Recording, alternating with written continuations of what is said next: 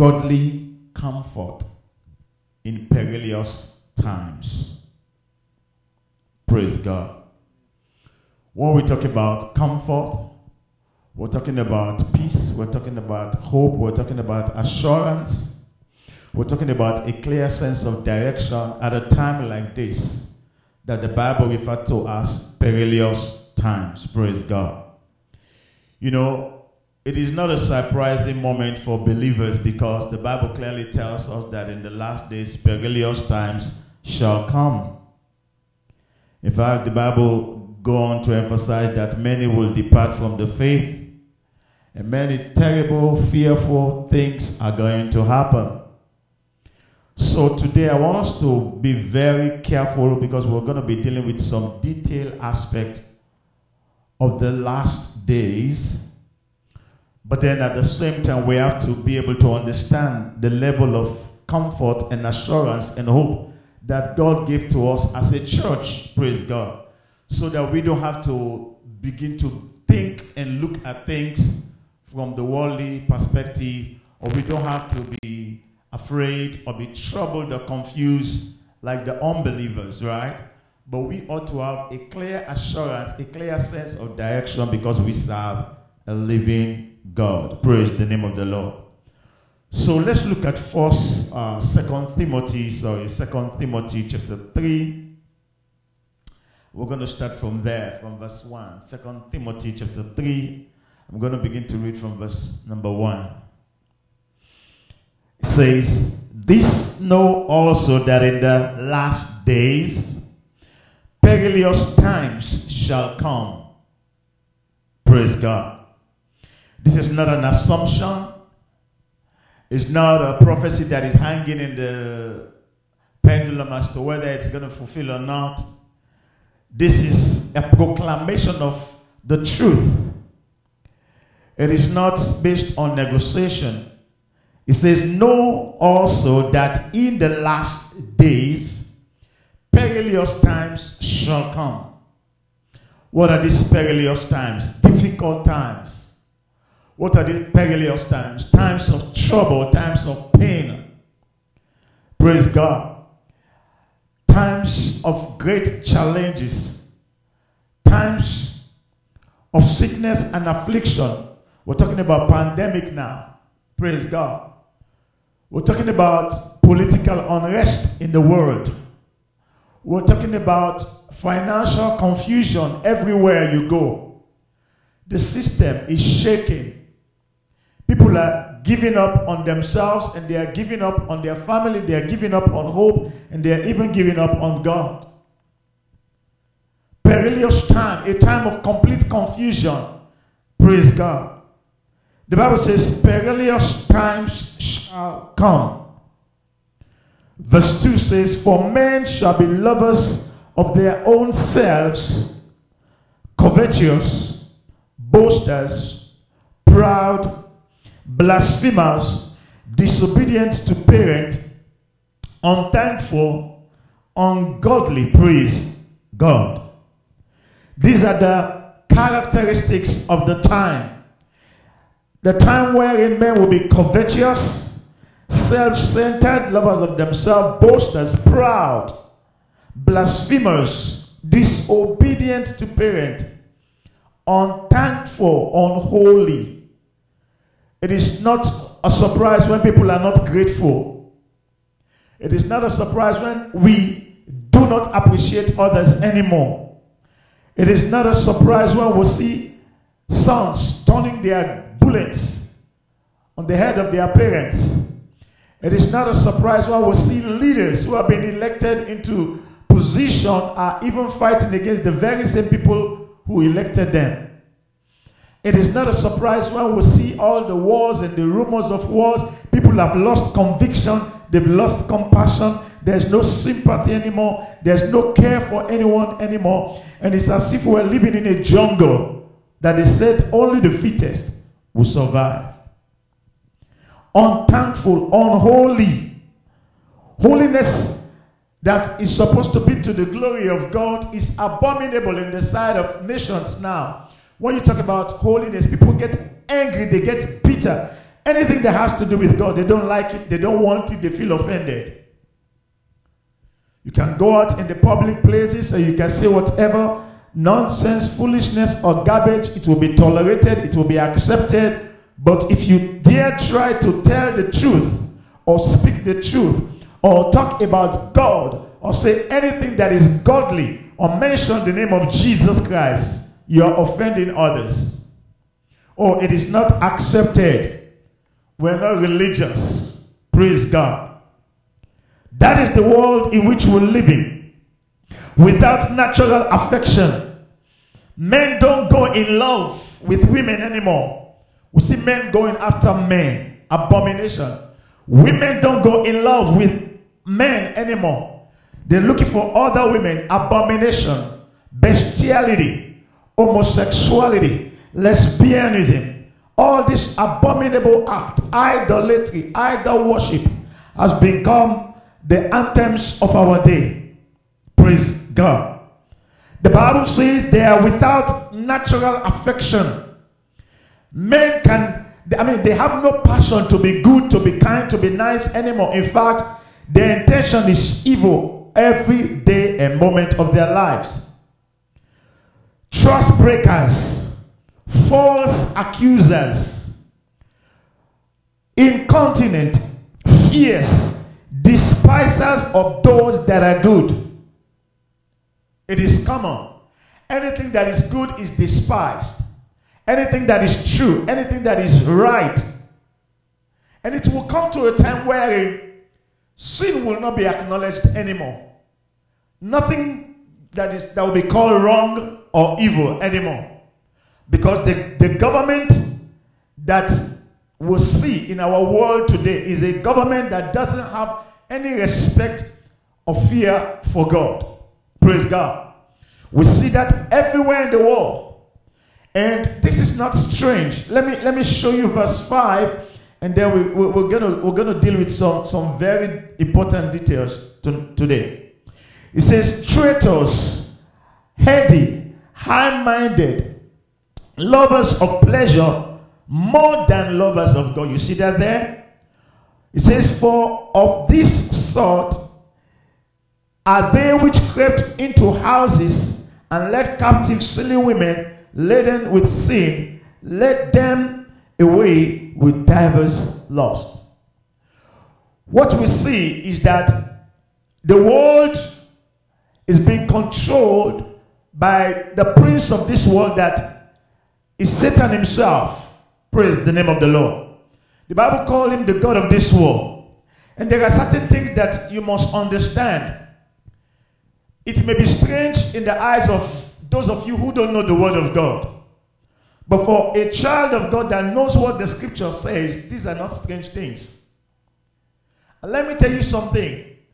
What you see happening now is just a gist of what's going to happen in the future. Praise God. It's just a minute experience that we're having now. In the next few years, things are going to move from bad to worst. And let me let you know something that some of you may not know. The Bible says, I was teaching on Wednesday, and even last Sunday we make mention of a few things, but I'm going to deal with some details right now. And if you are offended, I don't mind if you get offended or if you feel otherwise. But I'm going to say some deep truth today. There are structures that have been put in place. There are systems that have been put in place.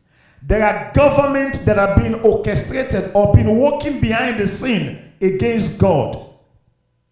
A lot of you don't know, don't understand that during election time in many countries or in many nations, you begin to wonder. You see these international communities are sending representatives out there to go monitor elections in countries of the world. Now, let me tell you something that you might not understand. You may think that they are doing it because of peace. You may think that all that they are working on is to make sure that the election goes on well, there's tranquility, and there's peace, and everything is free and fair. But some of you may be surprised that at the end of the election, the intended candidate that you believe would have won the election, they didn't win the election. It has happened in many countries. And you begin to wonder that the people that the world approved, not the people that the people of that nation approved, but the people that the system, the structure, the world approved are the ones that win the elections. But some of you don't understand what is going on. Praise God. Let me let you know, there are systems that has been built in into the world governed system or the world governance to prepare for the end time, to prepare for the Antichrist, to prepare for the one world government. The United Nations that we used to know before is not the same United Nations now. The World Health Organization that we used to know before is not the same World Health Organization now. Praise God. The European Union, I'll get to that. I'll say some things about Europe and you'll be surprised. The African Union and all these other unions and world organizations that we used to know before are not the same. What we see going on now is that a structure has been built, a system has been built in preparation for the Antichrist. Praise God.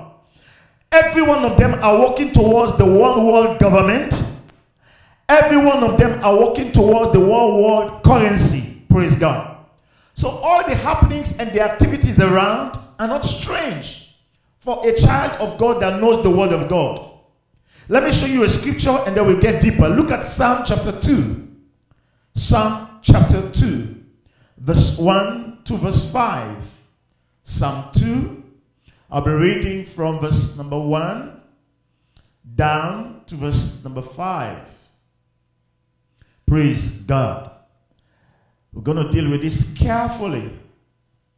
Psalm 2, verse 1 to verse 5. Are we there? It says, why do the heathen rage? They are angry. Satan and his cohorts, they are beaten. They are angry. They have a plan. They are building a formidable force against the church, against God's people. So why do the heathen rage? And the people imagine a vain thing. You see that there? What does verse 2 say? The kings of the earth, the leaders of the earth, the nations of the earth, the government of the earth. The Bible says, what do? They set themselves, you see that? They organize themselves. They plan themselves. The Bible says, and the rulers, they take counsel out together. And the purpose is what? Against the Lord and against his anointed. That is the church. What we see going on presently in the world is that the world has organized itself against God and against the church. Many people don't know, and many believers don't know this truth. These are the reasons why governments are against churches and governments are against God. These are the reasons why institutions are against churches, institutions are against God. These are the reasons why when you go to those universities, the very first intention of the professor is to rip up your faith. Praise God. And to induce the logic or the theory of science into your mind and tell you there is no God. This is why when the government comes into power, they will tell you no prayer, no religion, no this, no that, and everything becomes neutral. Praise God. Take for instance the United States that we used to know in those days. Praise God. Look at the foundation of their forefathers.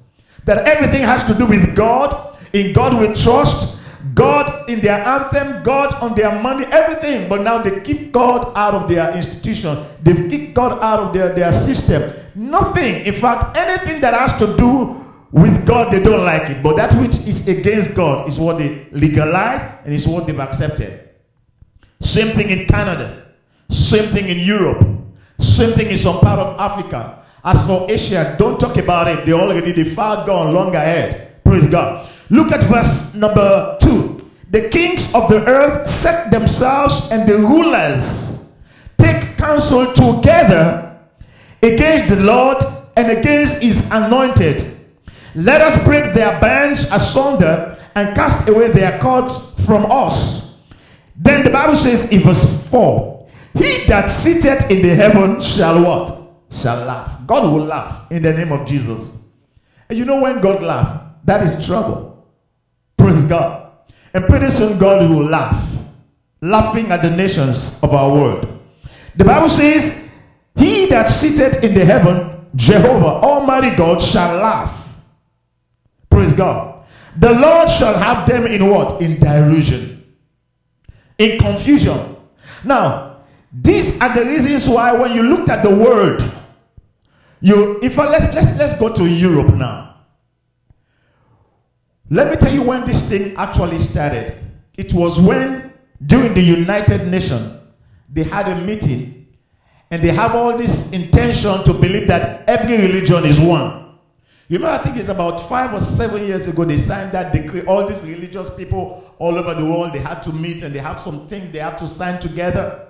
You remember that thing was popular, it was online, you know. Say, oh, we're all one, everybody is, it's one. They talk about pluralism, they talk about neutrality, they talk about all these things. And so, whether you're a Muslim, you're a Christian, you're a Hindu, you're a Buddhist, or we all serve the same God, or we are one. It's not true. We don't serve the same God. We are not one. Praise God. And then it was not only that the United Nations tolerated or accepted that. You see the European Union. In fact, let me tell you something. The most dangerous system that you must be afraid of is the European system. Praise God. Now, I studied some aspect of history. I am not giving you my opinion. I am telling you the theory that I learned through history. I am going to explain some aspect of history to you now. Praise God. Hallelujah. Not only biblical history, praise God, but I'm talking about world history. Praise God. Right from the Roman Empire up till now. Praise God. Let me let you know this. There are several things that have been revealed or several revelations that the church ought to pay attention to, because those revelations are very, very important. I'll give you about 4 or 5 major points that has to do with the history of our world, the history of the church that we ought to pay attention to, because those things are the problems of our world. Now, when you look at the history of the world and the history of the church, the very first problem that you can identify is the problem of sin. It's the problem of sin. It is sin that has brought us to this level. Praise God. You know that when man sinned against God from the Garden of Eden, from the beginning, you know. Number 2, it is the problem of men. Men. M-A-N or M-E-N. Forget about the ladies. A lot of people will blame Eve for what happened. Oh, it was Eve that gave the fruit to Adam. It was Eve that disobeyed God. Oh, the Bible says it was Eve that was deceived. Yes, but where was Adam while she was being deceived? Man was not in his place. That is why when Almighty God came after they sinned against him, he was not calling for Eve. He was not calling for Eve. Instead, he was calling for Adam. Adam, where art thou? So the first problem is the problem of what? Sin. The second problem is the problem of man. Now, the third problem is the problem of the home. The home. Now, if the home is destroyed, the nation will be destroyed. If the home is destroyed, praise God, the economy will be destroyed. Because everyone that is going out there in any institution, in any government office, in any business, every worker out there is coming from a home.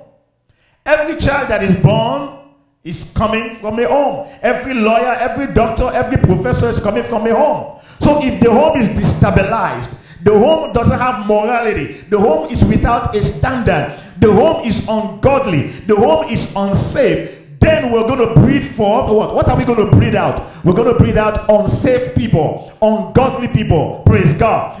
Praise God. You know, it is just natural. Thieves are not coming from the sky, they are coming from a home. Wicked people, corrupt people, unbelievers are all coming. Every one of us have a home. You have a place you call home. Praise God. So that is why the Bible in fact says, train up a child the way he or she should grow, so that when they are old, they will not what? Depart from the truth or the word. Hallelujah. Now the Bible says in the book of Psalm 2, what we've just read from verse 1 to 5, that the kings of the earth set themselves against the Lord. Hallelujah. And He's anointed. Now we're looking at the fourth point. This is very deep. As I said before, if you are offended, no problem, but you go to study history, you will discover this. This is true. This is not discriminatory. This is not marginalization. This has nothing to do with racism. I'm teaching about biblical history as well as what? World history right now. Now, the fourth problem, so we said the fourth problem of the world is the world, a problem of sin. The second problem is what? The problem of man. The third problem is the problem of the home. Now the fourth problem, and we're going to break this open. This fourth problem is what I want us to pay attention to, because it is going to lead us to the end time. The fourth problem is the problem of westernization. That is the fourth problem of our world. It is the problem of westernization, mainly the European system, put it that way. The European system or westernization. I'm going to reveal some things to you. Now, the world was at peace. Not until the Europeans begin to fight themselves. Look at church history. I study church history very well. Very, very well. And I love it. Praise God. When you look at church history, you realize that there was a problem within the church. Why? Because of different belief and structure and system that they put in place in Europe. In Europe. Praise God. We're talking about the problem of westernization now. Now, take note, very, very important. The gospel actually doesn't actually begin in Europe. It actually began where? In the Middle East and in Africa. Read your Bible. The gospel actually started in the Middle East and in Africa. Now the gospel began to spread up to North Africa, some part of Asia, even before Europe. Now when the Europeans handled the gospel, take note very deep, they manipulated the gospel. When the Europeans handled the gospel, they corrupt the gospel.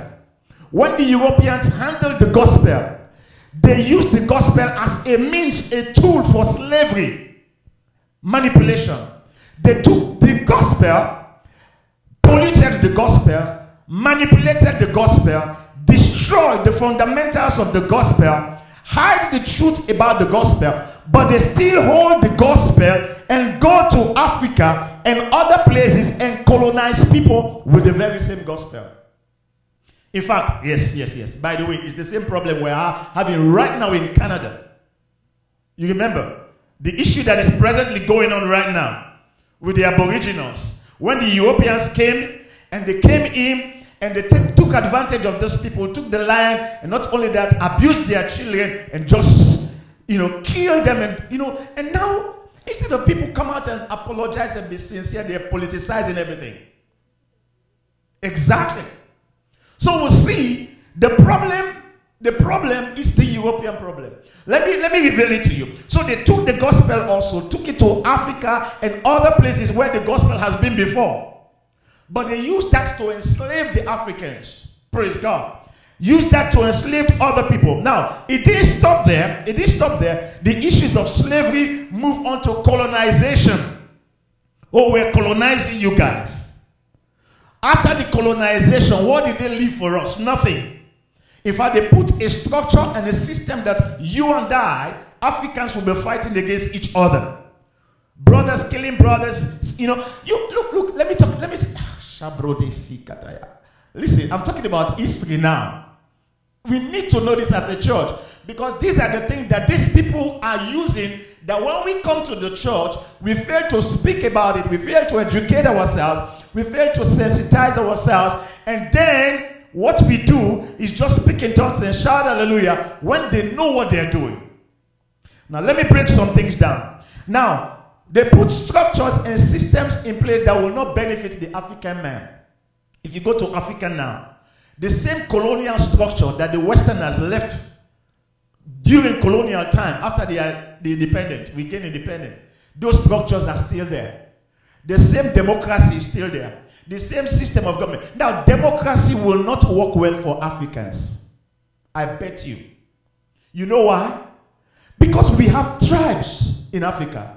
We have kingdoms in Africa. We have different cultures in Africa. Now, if you're telling me that democracy is what's going to work, of which democracy has to do with majority that carries the vote, one particular tribe is always going to lead because they are the majority.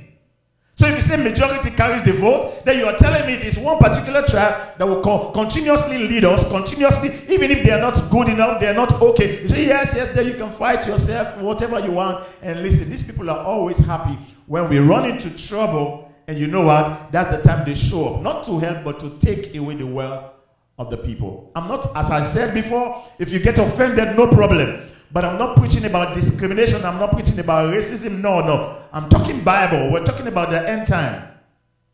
Now, it moved on from slavery to colonization. As I said, the gospel was corrupt. It didn't stop there. In fact, let me tell you something.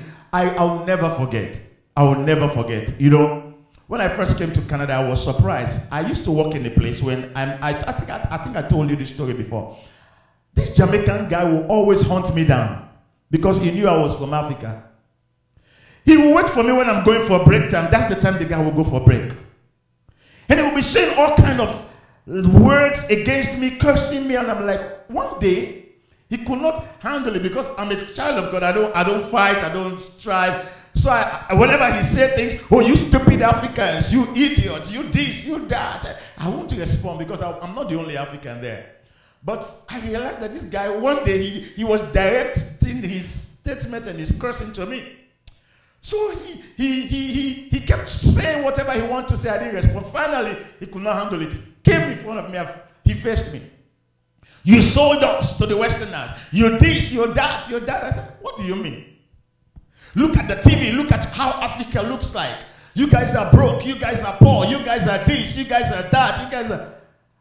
I was shocked. And I said, where is this coming from? What's the problem? Why are you mad at me? You are black, I'm black. What's the problem? And the guy was like, oh, you sold us, you betrayed us, you did that, and Africa is backward. Africa is this. Then I asked him, I said, Africa is where? Where is Africa in the map of the world? He could not tell me. I said, tell me again, what do you know about Africa? And he says, Africa is a country that is somewhere in the map. And I said, listen, Africa is not even a country. Africa is a continent. I realized that this guy was bitter, was angry, yet ignorant. He thought that Africa is a country. They told him that Africans live on a tree, in the forest, in the bush. You know what I did eventually? God is my witness. I became friend of this guy at the end. You know what I have to do? I had to go home and pick up some tapes, some stuff, some Nigerian movies. This is not a joke. I'm not kidding. Some Nigerian movie. I even go to the extent I try to get some worldly music where they show Africa. I'm telling you, I'm not kidding. I'm in the presence of God. I don't hide. I'm not lying. And I gave it to some of them. These Caribbean guys. No bitter blood for Caribbeans. I love you guys. I mean, I'm just trying to explain some things. And I showed them what Africa looks like. I will never forget, one of them came to me and he was apologizing. He said, I'm so sorry. He said, what we always see on the TV is those African children that are begging. They will show us the villages. They will show us this. I said, well, that is what they indoctrinated you guys to know. That is what they want you to know. But this is not true. There are places in Africa that are much more beautiful than some places that... I went to Washington. The very first day I went to Washington, I was shocked. My elder sister took me there in 2004 or 2005. The amount of beggars that I saw around that Washington place, I couldn't believe. I said, is this the America? He says, that's the White House there. That's the White House. That was when I came down. I was like, come. I said, really? And these people behave as if they say things as if this is heaven on earth. The amount of homeless people that we have in the Western world, we don't have that in Africa. In Africa, when someone tells you, this is my house, it means that they own the land and they own the building. They are not paying mortgage. If somebody said in Africa, this is my land, this is my car, anything someone tells you that this is mine in Africa, it means that they own it. We don't pay mortgage on anything. We pay cash. Africans are wealthy. There are beautiful places in Africa. Let me announce this to you. That is not part of my topic, but I don't know why God wants me to say it. So, what the Westerners have done, or the Europeans, is to colonize other people, praise God, is to have supremacy over other people, praise God. Not only that, take over the media, sensitize people to whatever they want to sensitize them with. So, it doesn't matter what you want to watch, what you want to know. They don't care. All they will show you is what they want to show you. And that is what changed your mindset. They reformed your mindset, reformed your thinking. These are the reasons why you see black people don't go to Africa that much. Because why? They show them that Africa is broke, Africa is poor. So even the black billionaires or millionaires that are here don't want to go because they are scared. Praise God. I remember I was watching this Senegalese musician. What's his name? Akon, thank you. And he was trying to educate people about Africa. Say, please go to Africa and enjoy yourself and live peaceable. Praise God. Go to Africa and look for your ancestors. And he was trying to sort of like build them up and encourage them and sensitize them about what is going on in Africa. Praise God. So, what is the problem? Let's see where the problem is. The problem is, take for instance now, let me give you one more example, then I'll go to what I'm saying. I remember I was trying to minister to one Jamaican guy again. I don't know why the Jamaicans are coming into my mind today. Let God have his way. Forgive me, please, if you're Jamaicans. I love you. I deeply, wholeheartedly, I'm in love with you guys. I was talking to a Jamaican guy, and I said, Jesus loves you. Oh, Jesus. The guy looked at me. He waited for me to have talked and said, listen to me. Don't bring me your white Jesus or your white God. I was like, what do you mean? Which Jesus you're talking about? Which white Jesus? And I'm like, no, this is not about white. No, I didn't mention that. Forget about racism. Don't go there. I'm talking about Jesus Christ of Nazareth. As soon as I said of Nazareth, he said, where's Nazareth? Praise God. Where's Nazareth? Is it in Europe? Praise God. So I said, no, it's in the Middle East. And okay, he said, fine, if Nazareth is in the Middle East, so where is Jesus from? He said, Jesus is from the Middle East. Because I know my Bible. So what Jesus are you preaching about now? I said, I'm preaching about Jesus Christ. It's okay, now I can listen to you. Praise God. And these are the reasons why you see most of our black brothers now are getting converted, not to Christianity, but against Christianity into Islam and other religions. Why? Because they are bitter against the Western civilization. Or the Western system. What they call Western civilization is actually not civilization. It's a form of indoctrination and manipulation. And I'll show you. Praise God. Hallelujah. I'll show you. So they move to Africa with colonization and slavery and all that, corrupting the word of God. Not only that, they migrate to America and other places. Praise God. They migrate to where? America. The Indians were in America. Am I right? The Aboriginals were here also. In Australia, the black people and the Aboriginals there. Right. So when these Europeans move now with the gospel, they move with the gospel, and also it was the corrupt gospel that they used to manipulate these people, attack these people, take hold of their land, and take advantage of these people. That's right. Amen. Now, when you looked at what has happened from that point up to this point, now look at the European Union. What is going on?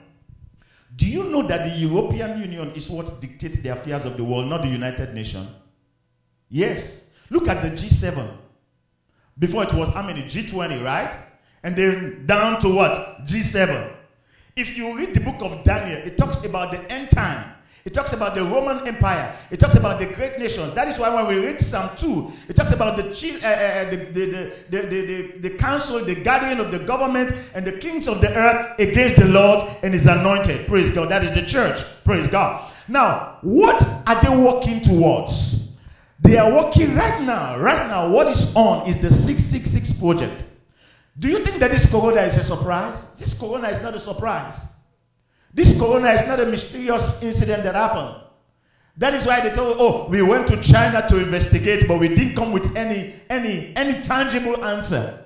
Why? They know what they are doing. The powers that are in existence, they know what they are doing. Now, the European Union, the G7 or the G20, to the United Nations, the EU, and the WHO and all of that are working in preparation. They are working together in preparation for the Antichrist. Praise God. But the center of it all is Europe. We know about Israel, that Israel is the target, because they are also the covenant children of God. But the center of it all this manipulation or the design, the structure, is between Europe and America. But who is behind it? It is the system, the spirit, the formation from Europe, the European civilization, they call it. Praise God. I will say it is the European manipulation. Now, take note, let me educate you a little bit. These are the reasons why, take note now, if you read your Bible carefully, you discover that the Antichrist is already alive. He's somewhere right now as I'm speaking. The Antichrist, we're not waiting for the Antichrist to be born. No, these are the last days. The guy is alive. He's somewhere. But where is he going to come from? Where's the Antichrist going to come from? Is it from Africa? No. Is it from Asia? No. Is it from Australia? No. Is it from the Middle East? No. Read your Bible. The Antichrist is going to come from Europe. It's going to come from Europe. So what do we see? We see that this force, this power, this manipulation that has begun from the onset, that is called European manipulation, or they call it civilization, that moves from nations to nations, to conquer nations to nations, colonize nations to nations, manipulate, take hold of people, enslave people, take hold of their wealth and all. These very same Europeans are the same people we call Americans now. These same Europeans are the people we call Canadians now, because they are all coming from Europe. These same Europeans are the Australians now. These same Europeans are the people who have been moving all over the world, conquering to conquer. Now, at the end of which, there is going to be a leader that will come forth to lead the world, and he's going to be a European. The Antichrist. I bet you we're not going to be around when that's going to happen. I wish I had enough time. I would have given you some biblical details about the Antichrist.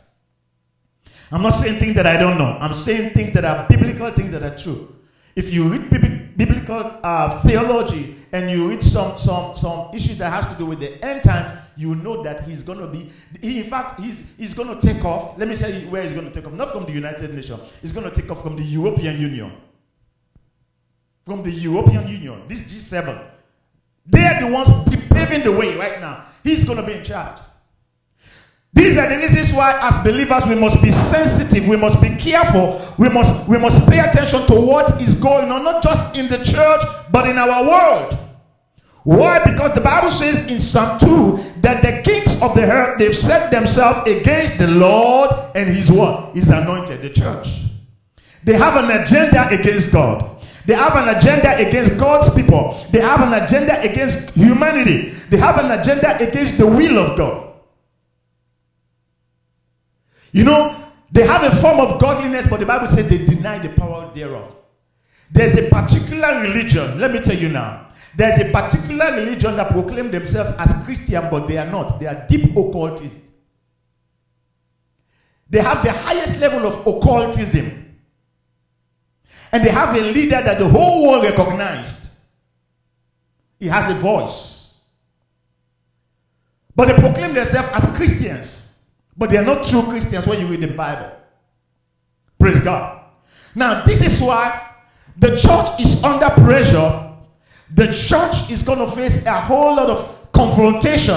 When the Antichrist is going to show up, the Bible says the church, that is us, the body of Christ, would have been raptured, would have been taken away, would have been cut up, according to the book of Thessalonians. Praise God. Hallelujah. But what's going to happen? What's going to happen? The powers that are going to come into manifestation at that time will be the powers of the Antichrist, occultic powers, satanic powers, demonic powers, witchcraft powers. Praise God.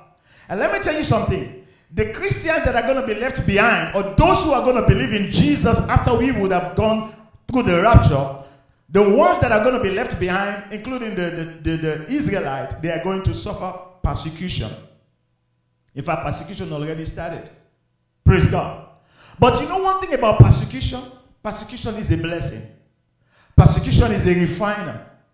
Persecution also is a revealer. It reveals your strength, your level of commitment and consecration to God. Look at what Jesus says in the book of Mark chapter 10. Let's look at that quickly. Mark chapter 10. Mark chapter 10, 29 to 30. Mark chapter 10. I hope I'm blessing you this morning.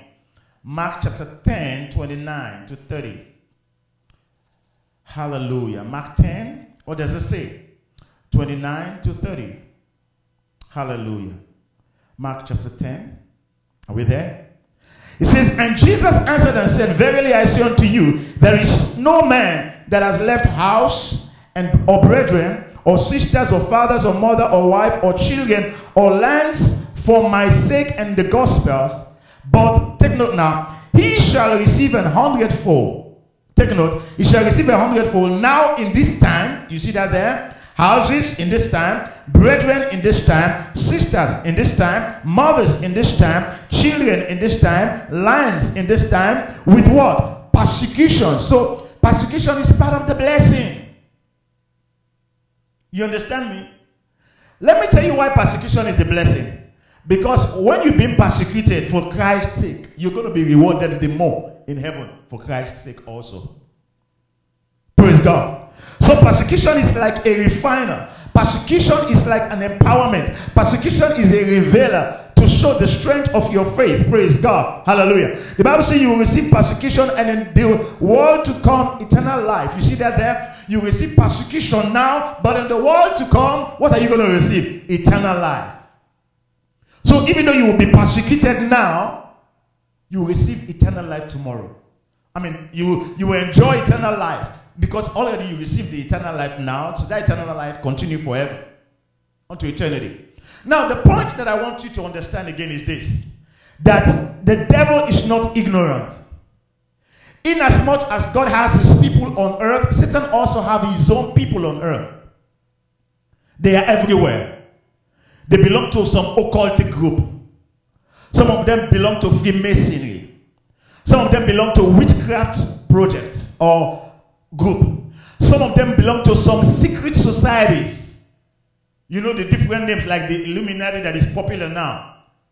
All these different group, satanic group, witchcraft group, occultic groups, everywhere you see all over the world, these groups are not fools. They are not ignorant. They have a leader.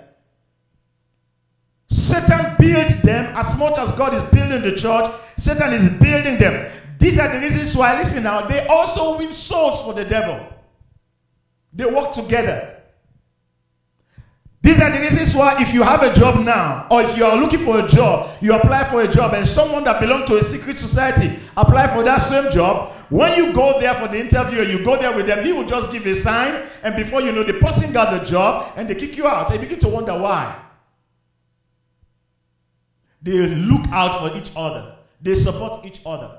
They are everywhere. They are in the universities. They are in the media, within all those big, huge media empire in the world. They are out there. All this big news name all over the world. That is why, listen to this now. They will only tell you what they want to tell you. They will only bring on the news what they want to show you. They are everywhere. In Hollywood, they are there. And that is why they are showing you all the movies that they want to show you. What are the movies that they show now? If it is not a man and another man kissing each other, you see another woman kissing each other. And not only that, you will see witchcraft, you see vampire, occultism. Look at the recent movies that are coming out. They are not educative. They are not helping our children. They are not helping our society. If it is not violence, it is witchcraft. If it is not witchcraft, it is underworld. If it is not underworld, it is satanic. So what they are doing, they are positioning all these people in every area, all this aspect of life, so that they will educate people, they will build up people that will be part of their group. So you know what they are waiting for? They are only waiting for one thing now, for the rapture to take place. Even Satan is waiting for one thing. You'll be shocked the day the rapture happened to take place and you and I disappear from this earth. Those that will be left behind, they will be surprised. They will be shocked to see the mysteries of abomination. Because at that time, it is going to be the Antichrist that is going to be the leader of the world. You remember that is the time you're going to have the one world government. That's the time you're going to have the mark of the beast 666. You cannot buy, you cannot sell without the mark. Am I making sense to you this morning? So as Christians, we must be vigilant. We must be alert. Praise God. Why? Because the world is against God and the world is against the church. They are everywhere, throughout all walks of life. Don't say, oh no, they are not at my places of work. They are there. In fact, I used to tell you there are some demons that are now manifesting themselves as human beings. If you look at those people, are people who will not, they don't have a steady eye. Their eyes doesn't stay. Like the way I'm looking at you right now, they have this kind of eye that moves, and if you're a child of God, they cannot look at you eyeball to eyeball. Why? Because greater is he that is in you than him that is in the world. You begin to wonder why some people just hate you for no just cause. This guy just hates me. Maybe he's one of them. Demons that manifest himself as human.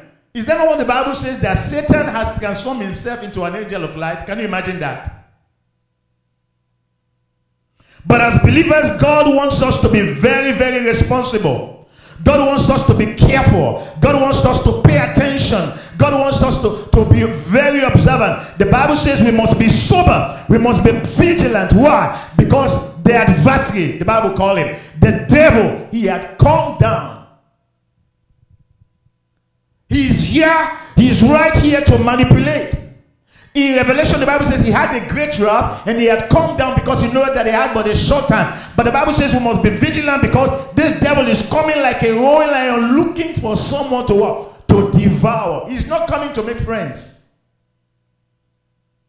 Satan is not coming to make friends. He's not coming to entertain you. He wants you to give him access. The moment you accommodate him, he has access. You remember what we learned on Wednesday and last week.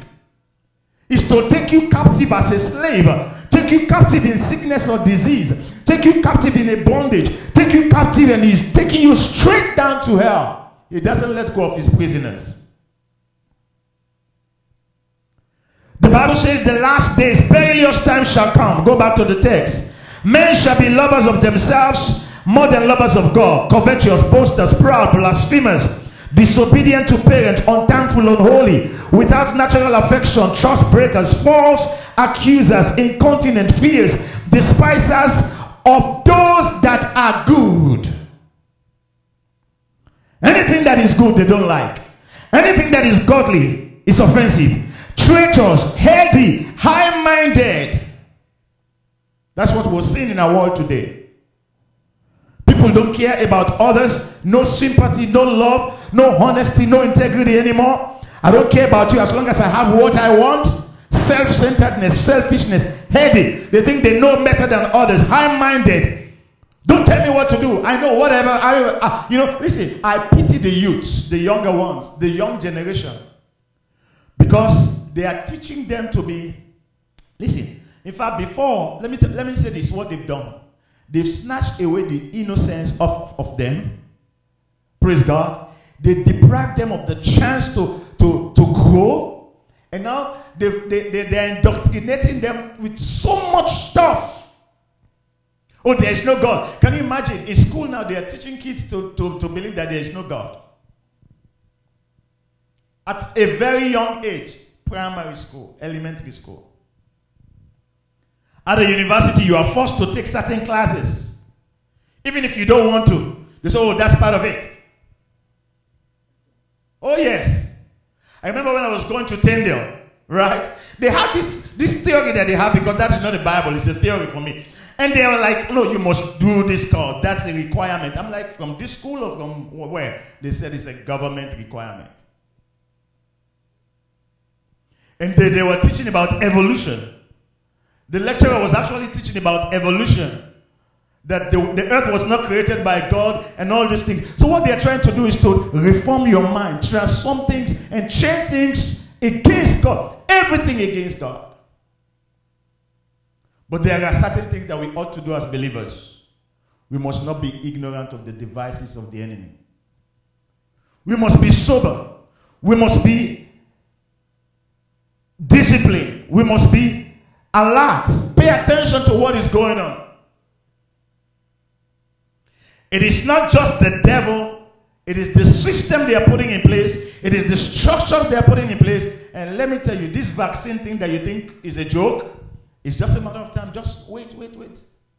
By the time we finish 2021, heading to 2022, they will tell you the variant has already increased. And it has caused problem. And now they're going to force people to, not just to take vaccine, but to go to do things that you ought not to do with your body, which is the temple of God as a child of God. Now, what are our responsibilities as believers? The very first thing that we ought to do as believers, as I said, is number one, we must be sober, we must be vigilant. The Bible says in 1 Peter chapter 5 verse 8 that we must be sober, we must be vigilant, because our adversary, the devil, is like a roaring lion seeking for someone to devour. To devour means to destroy, to damage. So the devil's plan, according to St. John 10:10, is to steal, to kill, and to destroy. So the very first thing you must pay attention to is to yourself. Be sober, be vigilant. Don't take anything for granted. Don't just swallow anything hook, line, or sinker. Don't say, oh no, that's the system. That's how it works. And let me again say this. You know what's gonna shock you now? Pretty soon the economy of the world is gonna collapse. Listen very well. Pretty soon the economy, the financial system is gonna, when I say collapse, I mean complete collapse. So they know now you can still buy and sell. They know now you can still move around. But they are putting a structure in place. So that is why you see the money is going to all those major companies right now. They are the ones collecting all your money. They are the ones that are doing more business. So you, the ordinary man, your business is closed already. You're stranded. The government will give you chicken change to say, okay, we're going to support your business, that this and that. But everything has already been structured. They are trying to squeeze the economy into a particular venue. They're squeezing everything. That is why, if you look, if you know the amount of billions of dollars that a particular company had made, those online companies, social media companies, the news media companies, there are some big billions on billions of businesses they are the ones that are gathering. You know what they're doing? They're sucking everything. It's like they're squeezing everyone into a box. And pretty soon, as soon as the economy collapses, bam, then they tell you, no, you cannot buy, you cannot sell without this condition. Just like what the scripture says. You will not be able to buy, you will not be able to sell without what? The mark of the beast, 666. So you must be sober. We kept preaching, perilous times shall come. Things are going to be hard. The world is changing, this and that. People don't pay attention. They don't listen. And those who even manage to listen, they don't believe. But now you see the manifestation. Praise God. Now, it will get to a point when if you don't have the vaccine, you will not travel at all. And you cannot contend with that because they'll tell you, well, this is our own laws, this is our company, this is our business, and this is how we go. What are you going to do? Praise God. So, the very first thing, you must be sober, you must be vigilant. The second thing you should do is to contend for your faith. To contend means to fight for it. Jude verse 3. Let's see what the Bible says in Jude verse 3. You must contend for the faith. It says, beloved, when I gave all diligence to write unto you of the common salvation, that is your salvation now, anything that has to do with your relationship with God, it says, it was needful for me to write unto you and exhort you that ye should what? Earnestly contend for the faith which was once delivered unto the saints. Earnestly. Anything that wants to rip off your faith, fight against it. Anything that wants to pollute your faith, fight, contend with them. Praise God. Anything that wants to despise the God that you serve, despise that thing. Anything that is offensive to your consecration, be offensive also to that thing. Contend for your faith. Fight for your faith. And let me tell you, all of these things are not directed to just nations. They know they already have the nations in captivity. The target is the Christians. They're the target. We are the target. The believers, the body of Christ. So the Bible says we must earnestly contend for the faith We cannot tolerate A, we cannot accept B or C, because this is what the word of God says. We believe the word, we depend on the word, and we are living in accordance with the word of God. If you want to kill me, you can kill me. Let me die, but I will not follow your construct. I will not follow your pattern. I will not follow your system. Praise God. Hallelujah. So as believers, we must be prepared. That is why we talk about godly comfort in perilous times. Hallelujah. You must what? Contend for the faith. Hallelujah. Number three. You must fight the good fight. Fight the good fight. In 1 Timothy chapter 6 verse 12, the Bible talks about fighting the good fight of faith. Lay hold on eternal life. 1 Timothy chapter 6, are we there? Verse 12. It says, fight the good fight of faith. Not just any fight. Don't lose your energy and your punches. It says fight the good fight. What is that good fight? It's the good fight against sin. What is the good fight? The good fight is the fight against ungodliness, unrighteousness. What is the good fight? It's the good fight to live a holy life. What is the good fight? It's the good fight to obey the word of God. What is the good fight? It's the good fight to please God. What is the good fight? It's the fight against worldliness. What is the good fight? It's the fight not to be unequally yoked with unbelievers. That is the good fight. Praise God. But it didn't just say you should fight. It didn't stop there. Well, what does it say? It said fight the good fight of faith. And it says what? Lay hold on eternal life. I lay hold on this eternal life. I will not let go of what the Lord has given me. I will contend to the very end. Lay hold on eternal life. Lay hold on eternal life. You say, but pastor, I've been praying and I've been trusting God for a miracle. You might not have the miracle again, but lay hold on eternal life. I've been trusting God for a wife or for a husband. You might not have the wife, but lay hold on eternal life. Well, pastor, I wanted to build a house before the Lord comes. Well, it might not be that you are going to build a house before the Lord comes. Lay hold on eternal life. Pastor, my dream, my vision is to travel. Travel to where? Lay hold on eternal life. I'm trying to build my career. I'm trying to build my reputation. Yes, but if Jesus is going to come now, what are you going to do? Lay hold on eternal life. You may be ostracized from your community or your family members. They may hate you. You may be persecuted. They may call you names. They may kick you out of university. Or they may put you in jail. They will beat you, bruise you, and they will curse you. Or they might even want to crucify you, nail you at the cross like the Lord experienced that crucifixion. Lay hold on eternal life. They may stop you from going out. They may close the door behind you. They may kick you out of your location. Or they may imprison you. They may do all sort of things. Let them do whatever they want to do, but lay hold on eternal life. Do you know that there will come a time when Christians are not just, it's not just mere persecution, but we will be hunted down for death? Yes. Read the book of Hebrews chapter 11, the heroes of faith. It's not those who make the blind to see, those who cause the deaf to hear or the lame to walk. No. Look at the book of Hebrews 11. The heroes of faith are men and women who were ready to put their life on the edge at the expense of any other thing as long as they obey God's word. There are men and women who were ready to fight till the very end. It doesn't matter what the world will say. So the Bible says, fight a good fight of faith. Lay hold on eternal life. Oh, pastor, I may not have what it takes, but I will fight a good fight. Hallelujah. Fight in the morning. Fight in the daytime. Fight in the nighttime. And those of you who are believers, you are in those government institutions. Fight for the faith. Fight for the believers. Those of you who are working with the systems, international communities and organizations, fight a good fight. Those of you who are in those villages and those cities and you are a child of God, fight a good fight. Fight a good fight. Fight a good fight. Fight a good fight. Fight a good fight. Fight a good fight. Fight a good fight. Lay hold on eternal life. Oh, don't you try it. We don't want to hear you talk about your Jesus here. Speak about that Jesus that you know. If they want to kill you, let them kill you. Fight.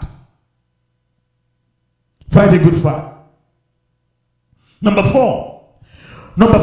We must impact the world. We must impact the world. Impact the world. In the book of Matthew chapter 5 verse 16, the Bible says, let your light so shine before men that they may see your good works. It's talking about fruitfulness. Hallelujah. It's talking about you being productive. Let your light so shine. So what is the light that will shine? Your character is the light. The light of Christ that is in you.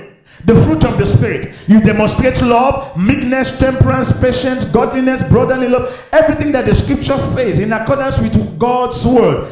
Make sure you live the life that is an exemplary kind of life. The life that is glorifying unto God. The life that pleases God. Let your light shine before men. And the Bible says that they may see your what? Your good works. And it didn't stop there. What's going to happen? God will take glory. He says, and glorify your Father which is in heaven. So listen now. You have an opportunity to give God glory through your life. Want me to say that again? Use your life as the opportunity or an opportunity for God to take glory. In other words, let your life become the treasure wherein God will always be glorified. When they see, they say, wow, God is wonderful. Thank God for this man. Thank God this guy is saved. Praise God. So let your light so shine before men that they may see your good works and glorify your Father which is in heaven. In every area you find yourself or sphere you have an opportunity, you must influence others. Listen, the influence I'm talking about is not just to sit at your office and say, oh, I'm a child of God. Everybody knows that I'm a child of God, so I don't want to get involved. No. Listen and listen well. Get involved. Go into politics and change the narrative. Get involved. Go into the government offices. Listen, that is what they are doing. Satan and his court, they are entering into the governments, entering into the system, and they are changing the laws. They are making the laws for themselves. So we must go into those systems also and say, no, no, no. We must go into those systems also and make sure the word of God is being what? Implemented. The word of God should become the laws of the land. Praise God. So, how do we do this? We don't just fold our hands and our feet and say, oh, hallelujah, hallelujah. The Bible says, come out from among them and be ye separate. No, but they're the ones making the laws. So, if you are part of those that will make the law, you will make a godly law. Praise God. If you are part of those that are leading an institution, you will be able to lead them in a godly way. And how do you do this? You do this by speaking. Not just living the life, but speak.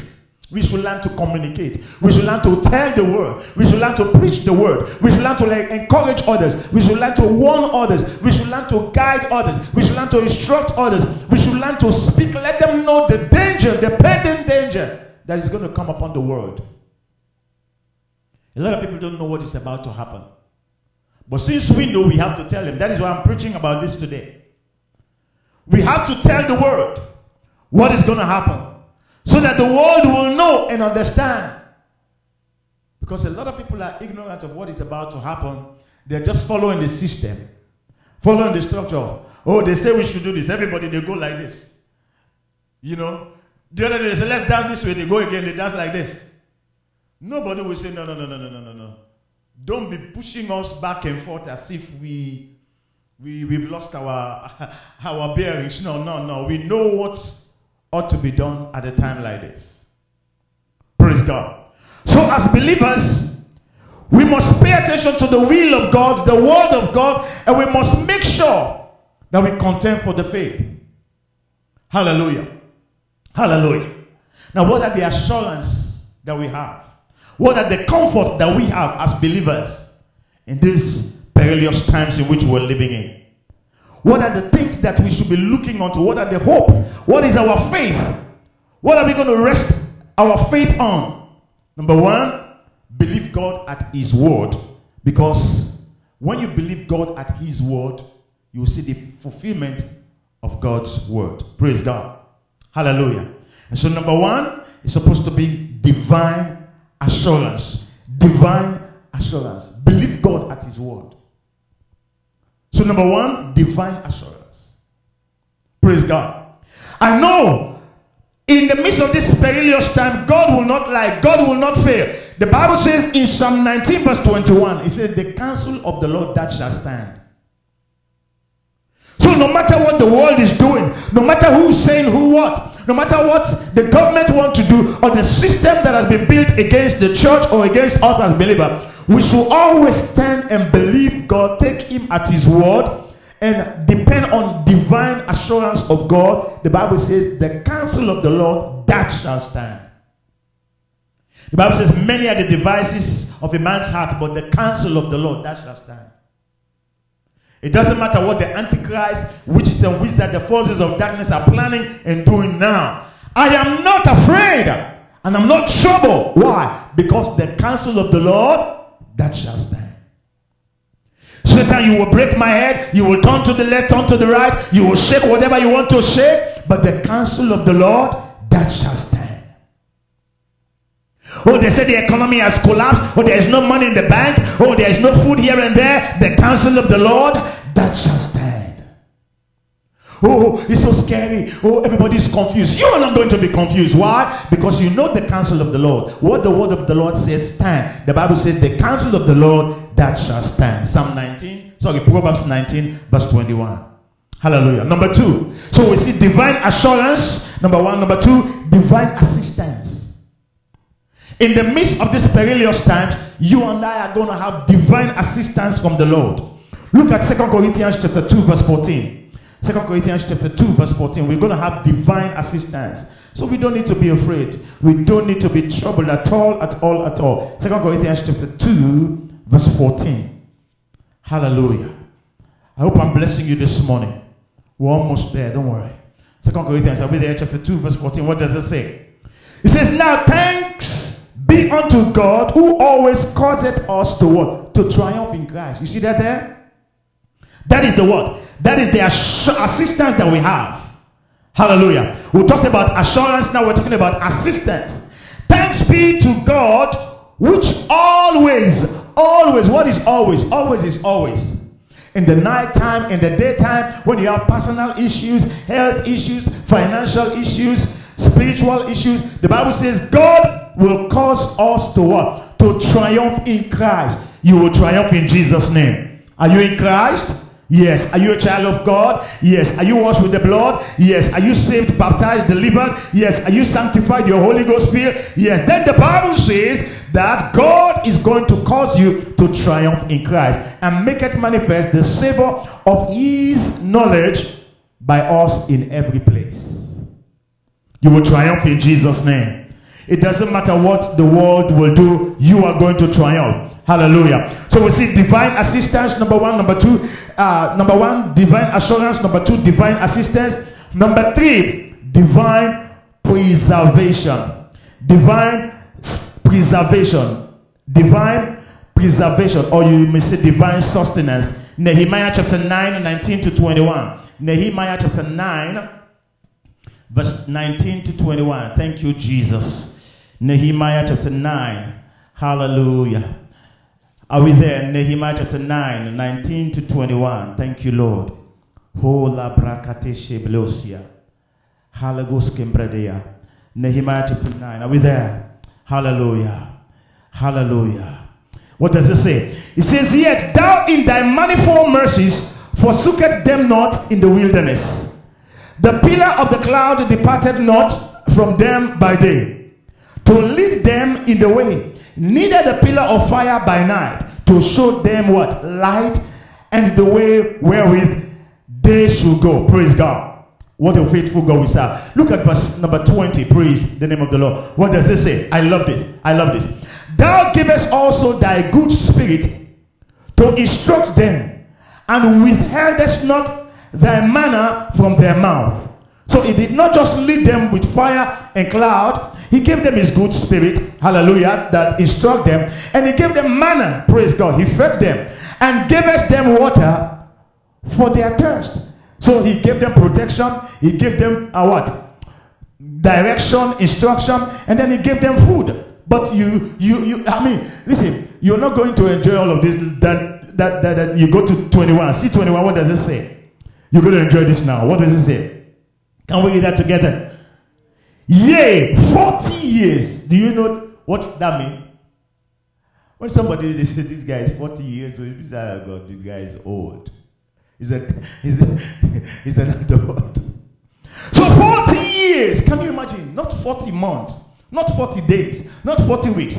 40 years, hallelujah, did thou sustain them in what? In the wilderness. 40 years, God sustained his people in the wilderness. I want to announce to you, God will sustain you during perilous times. It doesn't matter what is going to happen in the world. God will sustain you in America, in Canada, in Sierra Leone, in Nigeria, in Congo, in Europe, in Australia, in Africa, in the Middle East, in the Caribbean, wheresoever you find yourself, God is the sustainer. He will sustain you. He sustained his people 40 years in the midst of the wilderness. 40 good years.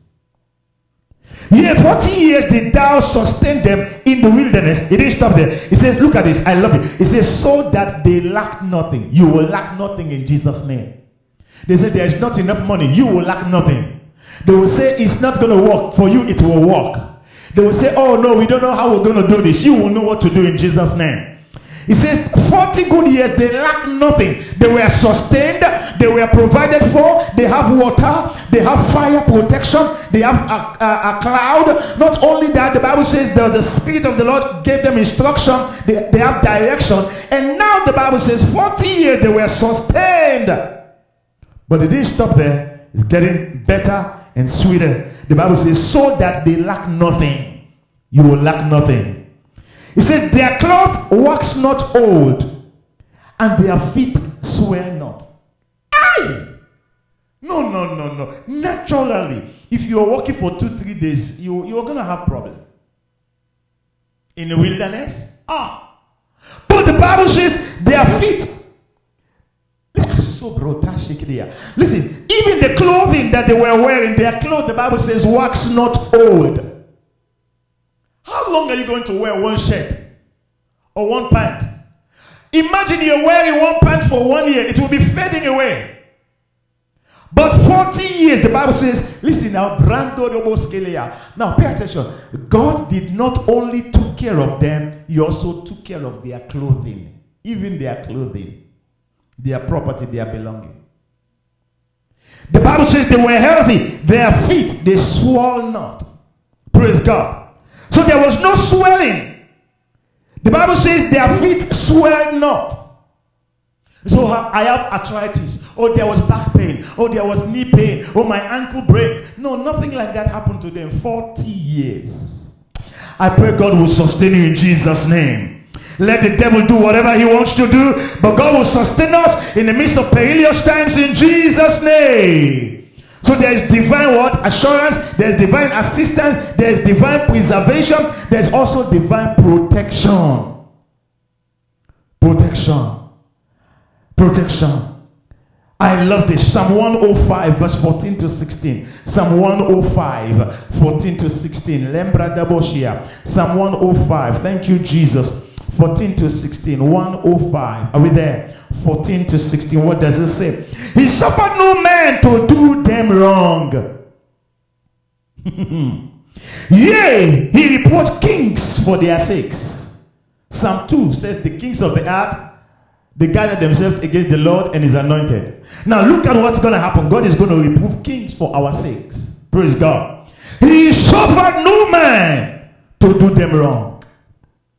Hold that. That is your anchor during these perilous times.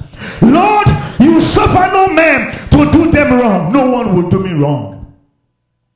Lord, you suffer no man to do them wrong. No one will do my children wrong. No one will do my husband wrong. No one will do my brother wrong.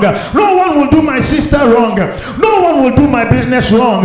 No one will do my wife wrong. No one will do my church wrong. He suffered no man. He suffered no man. He suffered no man to do them wrong. Why are you afraid? Why are you afraid? Perilous times shall come Whatever is going to happen will happen. But the Bible says he suffered no one to do you wrong. You'll be protected in the name of the Lord Jesus Christ. I love St. John chapter 10 verse 28. Please bear with me. St. John chapter 10 verse 28. St. John 10:28. Zarovo shikelebada. 10:28. He says, look at this. I love this. He says, I give unto them eternal life. I give unto them, Jesus is speaking, I give unto them eternal life, praise God, and they shall never perish. You will never perish. I say you will never perish. Satan will not cause you to perish. Demons will not cause you to perish. The world and the system will not cause you to perish. This is the comfort that you have in perilous times. They shall never perish. He didn't stop there. He said, neither shall any man pluck them out of my hand. You will not be lost. You will not be missing. You will not be lost. You will not be missing. Nobody will block you. You see the way Brother Michael is grabbing Gabby right now. That is how God grabs you. You shall never lose. You shall never be missing. Nothing missing. Shalom. Nothing broken. The Bible says no one will be able to pluck you out of the hand of the Lord. So don't be like the unbeliever. Oh my God, what's going to happen? Oh no, let them do the persecution they want to do. Let them, if they want to take the whole world, let them do whatever they are doing. But you know for sure, you will suffer no one to do you wrong, number one. Number two, the Bible says no one will pluck you out of the hand of Jehovah. In the name of the Lord Jesus Christ.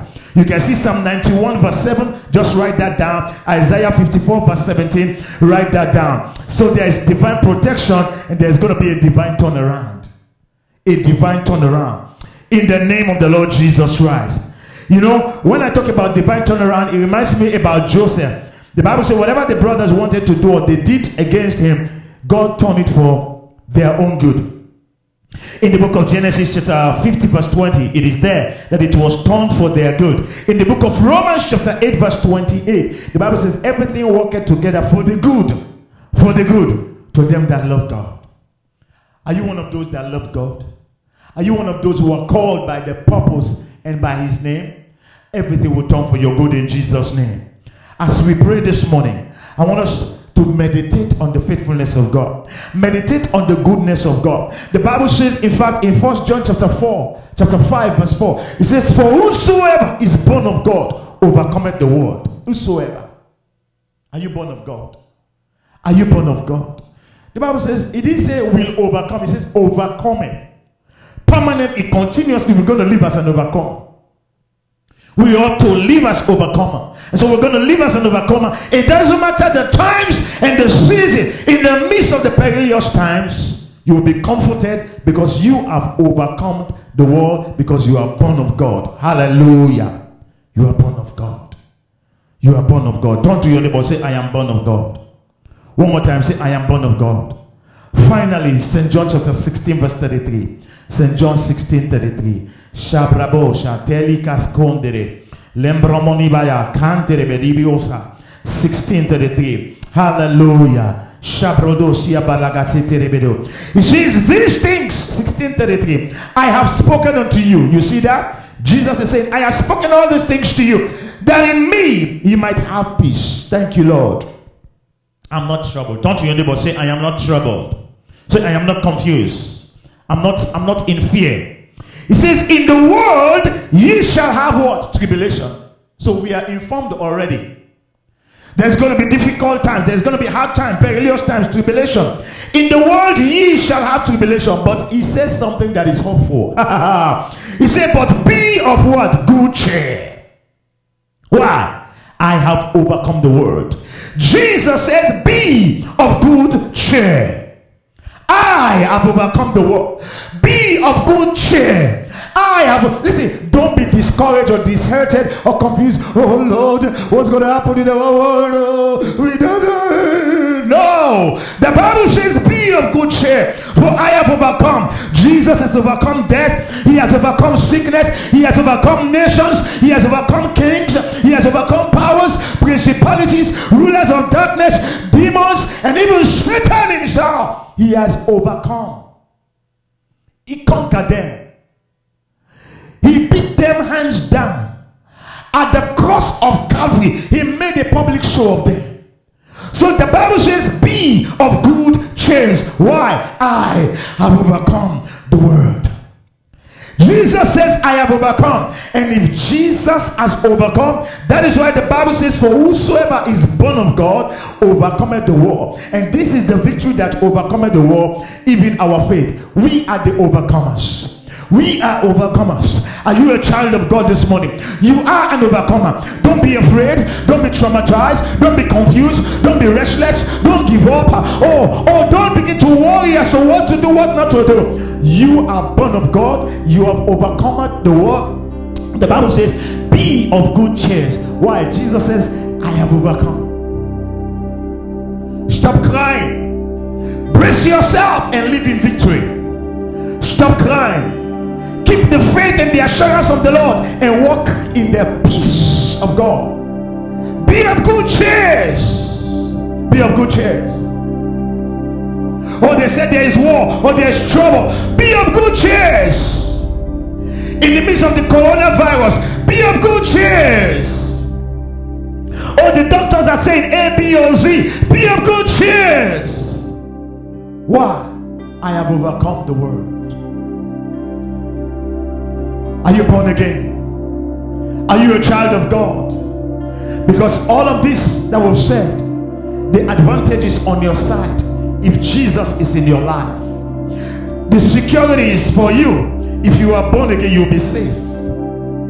You are only going to overcome the world if you are born of God. Are you a child of God? If you're not a child of God, I want to pray with you right now. Beloved, I want to encourage you this morning. It doesn't matter the time and the season. God is faithful who had promised. He will keep you. He says, no one will pluck you out of his hand. No one. That person has not yet been born, and he or she will never be born. It doesn't exist. Can we pray this morning? Can you run to God? Can you run to Jesus? You have never given your life to him and said, today I have had the word. Jesus says, come unto me, all ye that labor and are heavy laden, for I will give you rest. Or maybe you're a backslider, you've been straying away. You can run back home and say, Daddy, Lord, I'm coming home, like the prodigal son. I want to pray with you right now. I want to pray with you right now, so that you'll be able to sing, it is well. It is well. With my soul, with my soul, it is well, it is well with my soul. One more time. It is well, it is well with my soul, with my soul. Oh, it is well with my soul. Beloved, it will be well with your soul when Jesus is there. Can we pray right now? Say, there, Lord Jesus, I come before you. I repent of all my sins. Have mercy upon me. Pardon me. Forgive me. I have sinned against you. Lord, I am wrong. But I'm running to you. I am humble enough to say I am sorry. Forgive me, Lord, for all that I have done. Have mercy upon me for the life that I have lived. Forgive me for all my sins. There, Lord Jesus, come into my heart. Be my Lord, my Savior. I confess you as my Lord. I believe you died for me. You were in the grave. On the third day, you rose from the dead. Then, Lord Jesus, write my name in the Lamb's Book of Life. Thank you for saving me. In Jesus' mighty name. Amen. Amen. Beloved, if you pray that prayer, God richly bless you. You are saved. Look for a Bible believing church. Continue to walk in line with God's word and do that which pleases God. And grow in grace and in the knowledge of God's word. Let me pray for you. Those of you who are believers, I want us to pray together. Father, we thank you for the life of that brother. Thank you for that family, that man, that woman. Thank you for that individual that is saying, Lord, restore me. Lord, have mercy. Lord, revive. Lord, comfort me, Lord. I have lost my faith. I've lost my hope. But God, restore the joy of my salvation. Strengthen my faith, oh God. Empower me to live a life that is going to glorify you. I want to please you, Lord. Father, I lift every man. I lift every woman up to you. I pray for strength. I pray for courage. I pray that the bondage of sin be broken in Jesus' name. The pleasures of this life, the desire of the world, be broken, be destroyed in the name of Jesus. Father, I pray for comfort. I pray for wisdom. I pray for grace. I pray for strength in the life of your sons and your daughters. You help every man, help every woman, help every child out there so that they will live this life to glorify you. Your word says we should run boldly to the throne of grace that we may obtain strength and grace and comfort in time of need. Father, we are desperately in need. Comfort us, O God. Revive us, O God. Bring us back, O God, to our first love. Father, empower us, O God. Empower us so that, Lord, we will triumph. In the name of Jesus, we cover our spirit, we cover our mind, we cover our heart, we cover our soul with the blood of Jesus. We cover our families, our husbands, our wives, our children, Father, our businesses, Lord, our career, every area of our lives we cover with the blood of Jesus. Help us, O God. Strengthen us, O God. Guide us, O God. Give us a single eye to look unto you, the author and the finisher of our faith. Father, the endurance, the comfort that we will need, bestowed upon us in the name of Jesus. We rebuke, resist the devour. Every foul spirit will nullify your operation. But God Almighty, we release your grace, your glory, your presence, your anointing, your favor. Oh God, that your word continue to permeate every aspect of our lives in the name of Jesus. That Father, we will not be afraid of the world. We will not accommodate the world system, but that God, we will contend for the faith. We will endure till the end, and God will live a life that glorifies you in Jesus' name. Enable us to be worthy, to be presented without spot, without fault, that on that day when the trumpet of the Lord shall sound, in a moment, in a twinkle of an eye, we will be among the numbers of those that will be changed in the name of Jesus. Thank you, Father. Thank you, Lord. As we anticipate for your coming, we are assured, we are confident that it's going to happen in a moment, at any time from now. We pray, Lord, the grace to endure will be our portion in Jesus' name. Thank you, Lord. Thank you, Lord. In Jesus' mighty name we pray. Amen.